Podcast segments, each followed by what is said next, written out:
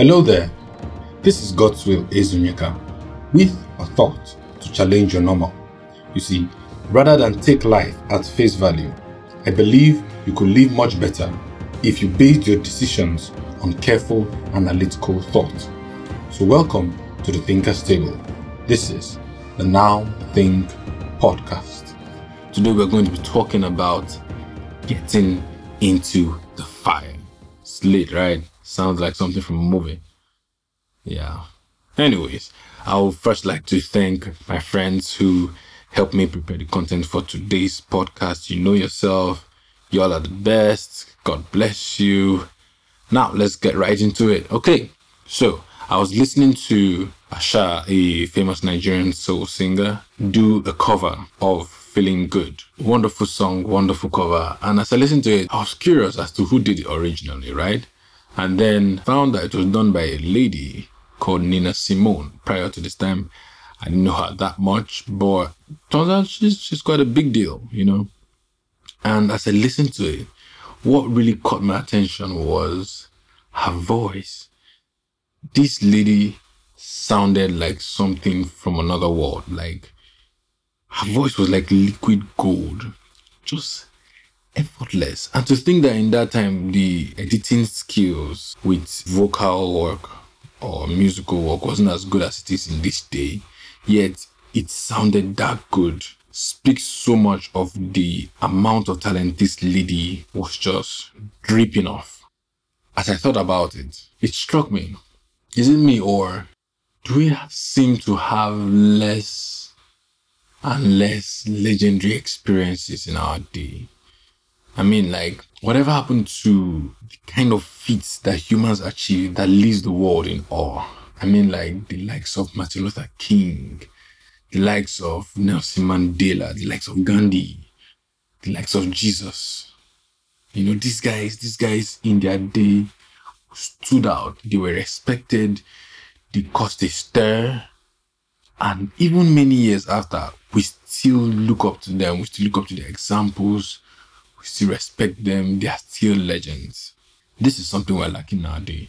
Now, this could be just my personal opinion, but I think the reason why we are lacking the legendary in our day has something to do with the fact that we are growing a culture that teaches you to stay away from confrontation, to stay away from uncomfortable spaces, to stay away from adversity. So here's what I'm going to suggest crazy. Why not we as humans intentionally step into adversities? Why not we all sign up for the adversity university? Hey, okay, listen, I know this is not a conventional thing, but I really do believe that adversity brings out the best in us. Now, if you look at the, the, examples I had given earlier, it seems that the adversity brought out the best. It separated the good the great people and then the legendary people. People that we just can't get out of our heads. Many people have done amazing stuff through history, but there are some people that just stick. And I think adversity has something to do with it because it's pretty consistent. Each of them found themselves in one or two situations of adversity. I think the reason why adversity seems to bring the best in people is because the presence of a problem causes the demand for a solution and in its solution, the greatness of man is expressed. Don't forget this. To create an unforgettable experience, you have to provide an unforgettable solution. Now, the thing is, if you are not in the space of a problem, there will be no need for a solution. You see, the process between the problem and the solution is what, in most cases, makes an ordinary man a legend, a talented singer into the sound of a generation. And that list can go on and on and on. Is, problems need solutions. People that step into the place of a problem make solutions happen. People that provide solutions are unforgettable. They are the legends. They are the people we look up to. They are the people that make life worth living.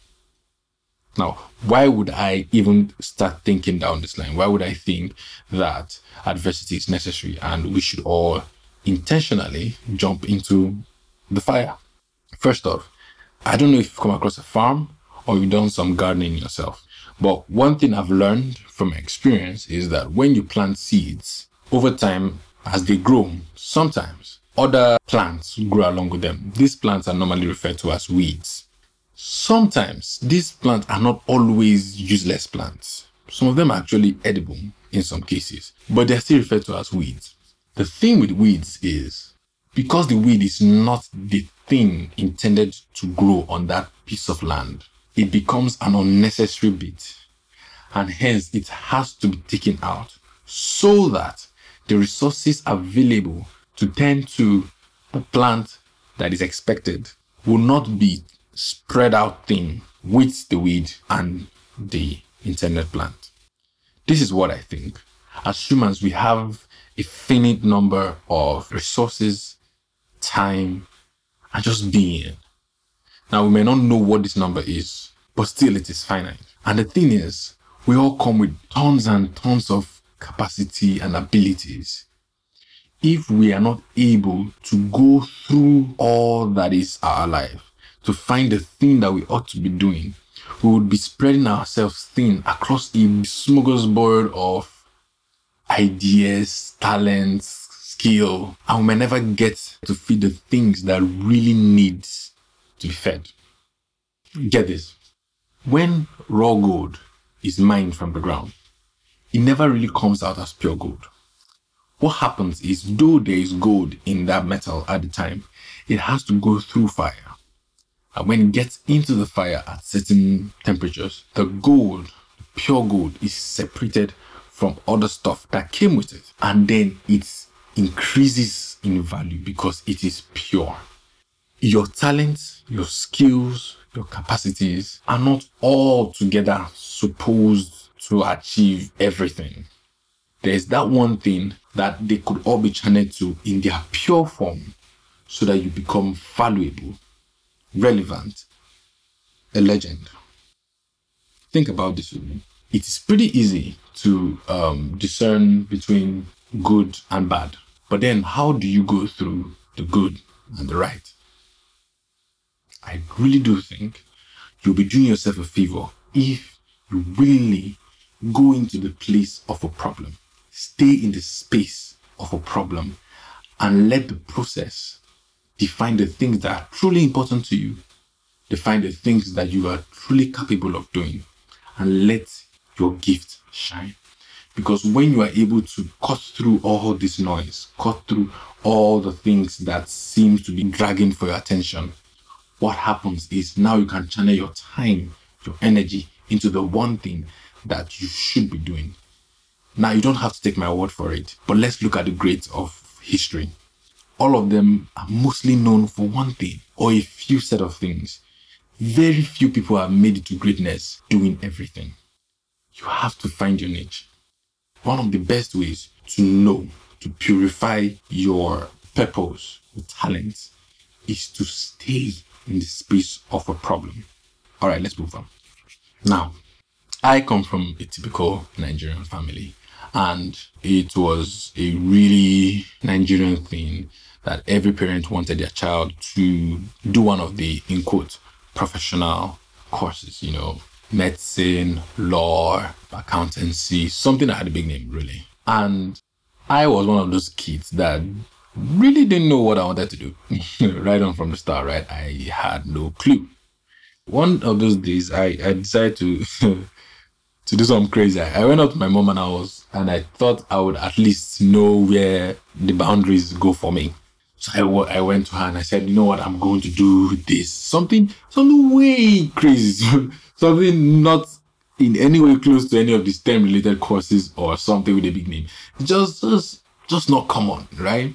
And when I told her this, she looked me right in the face and said she would try to stop me. I was like, what? And she was like, no, it's not just about her trying to make me do what she wants because that's not what she wants.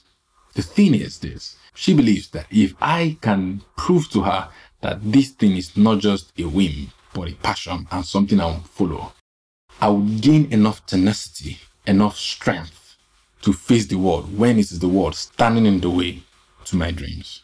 Now, this is phenomenal.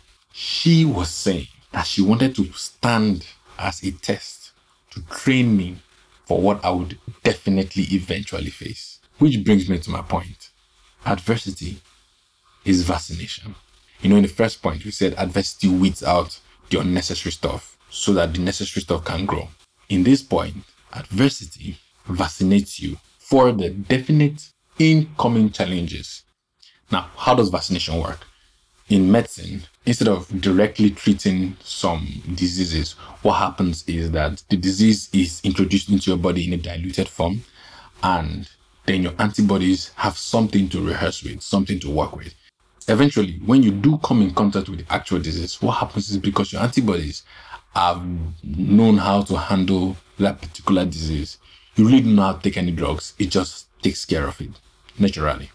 Right? And I think this is what my mom was talking about.